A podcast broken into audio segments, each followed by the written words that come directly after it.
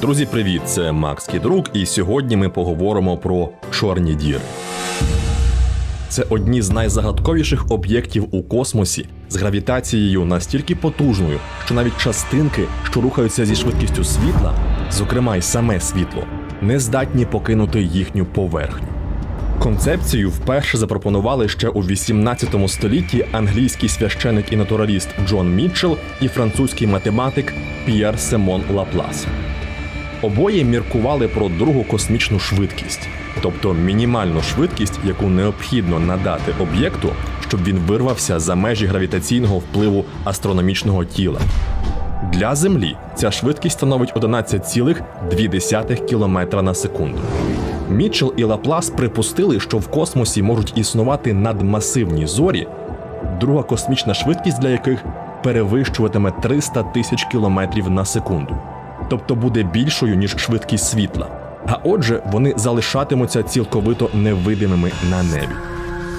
Згодом учені з'ясували, що світло це електромагнітна хвиля, на яку тяжіння начебто не впливає, і про чорні діри на певний час забули. А потім, на початку ХХ століття, з'явився Ейнштейн зі своєю загальною теорією відносності. Він пояснив, що гравітація це ніяка не сила. Гравітація виникає через те, що масивні об'єкти викривляють простір довкола себе. Відповідно, небесні тіла рухаються у цьому викривленому просторі так, ніби на них діє якась сила з боку інших тіл. І тоді концепція чорних дір виринула знову. Згідно із загальною теорією відносності, чорна діра це надмасивне астрофізичне тіло, яке викривляє простір довкола себе так сильно, що ніщо, навіть електромагнітне випромінювання, не може вирватися назовні. Більше того, існування точкових об'єктів з безкінечною густиною напряму випливало із математичного опису теорії відносності.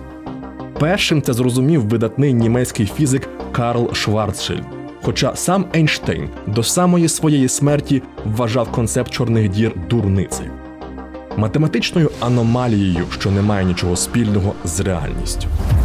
Втім, Ейнштейн помилявся: чорні діри існують. Попри складність їхнього виявлення, за останні 30 років астрономи зафіксували кілька десятків чорних дір зоряної маси, а загальна кількість таких об'єктів лише в нашій галактиці за оцінками перевищує 10 мільйонів. Учені також довели, що надмасивні чорні діри, чия маса в мільйони, а то й у мільярди разів перевищує масу сонця, розташовані в центрі абсолютної більшості галактик у всесвіті. А 2019-го навіть отримали зображення акреційного диску довкола такої діри в центрі надмасивної галактики Месьє 87 за 53 мільйони світлових років від Землі. Чорні діри зоряної маси виникають внаслідок колапсу масивних зірок на завершальному етапі їхньої еволюції. Розповідь про те, як це відбувається, тема для окремого випуску. Сьогодні ж я хочу поговорити про інше, про одну з найпоширеніших хибних інтерпретацій, пов'язаних із чорними дірами. Річ у тім, що їх часто змальовують такими собі космічними порохотягами, які втягують у себе все, до чого можуть дістатися. Це не так. Чорні діри мають сферу гравітаційного впливу, як і будь-яке інше астрофізичне тіло.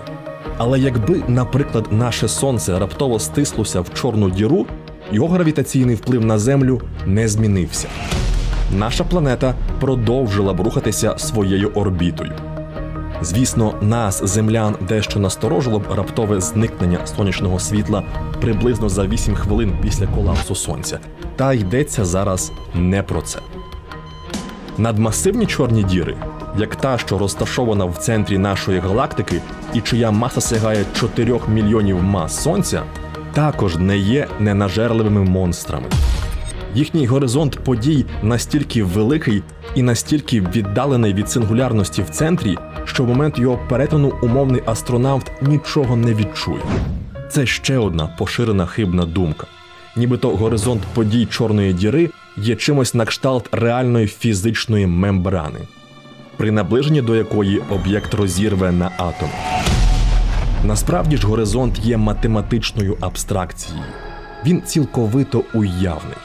Якщо чорна діра достатньо масивна, припливні сили на її горизонті незначні, і наш астронавт невдаха при його перетині реально нічого не відчує. Із цього можна було би виснувати, що чорні діри є безпечними. Просто ще один різновид астрофізичних об'єктів. Як зорі лише масивніші та, власне, чорні. Втім, це не зовсім так. Нам можна не боятися падіння в чорну діру, і навряд чи чорна діра прилетить із космосу, щоб поглинути нашу планету, та це не означає, що вони безпечні. Народження чорної діри надзвичайно бурхливий процес. Під час гравітаційного колапсу масивної зорі утворюються парні струмені жорсткого гамма-випромінювання, що вистрілюють в обидва боки вздовж осі обертання. Хороші новини такий колапс стається рідко.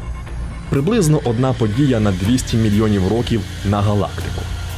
Ймовірність того, що один з утворених струменів, так званих джетів, поцілить просто в землю вкрай низька. Погані новини, якщо це все-таки станеться, якщо наша планета опиниться на лінії вогню, а колапс зорі, що передує утворенню чорної діри, станеться в межах кількох тисяч світлових років, у життя на землі немає жодного шансу. У кращому разі жорсткі гамма-промені вщерть випалять озоновий шар, через що різко підскочить частота генетичних мутацій. У гіршому згенеровані чорною дірою джети знищать усю біосферу. Так, наголошу ще раз: імовірність цього вкрай мала. Але хто зна, можливо, 4 чи 5 тисяч років тому, в той час, коли єгиптяни споруджували велику піраміду, одна із зір за тисячі світлових років від сонячної системи сколапсувала в чорну діру. І можливо, що вісь її обертання вказувала на землю. А отже, один зі сформованих при колапсі джетів просто зараз зі швидкістю світла мчить у напрямку Землі. Ми просто цього не знаємо. І не дізнаємося, поки одна із зір на нічному небі раптом не зникне, а замість неї на нас полється гамма випромінювання, що рубатиме молекули в наших тілах на шматки.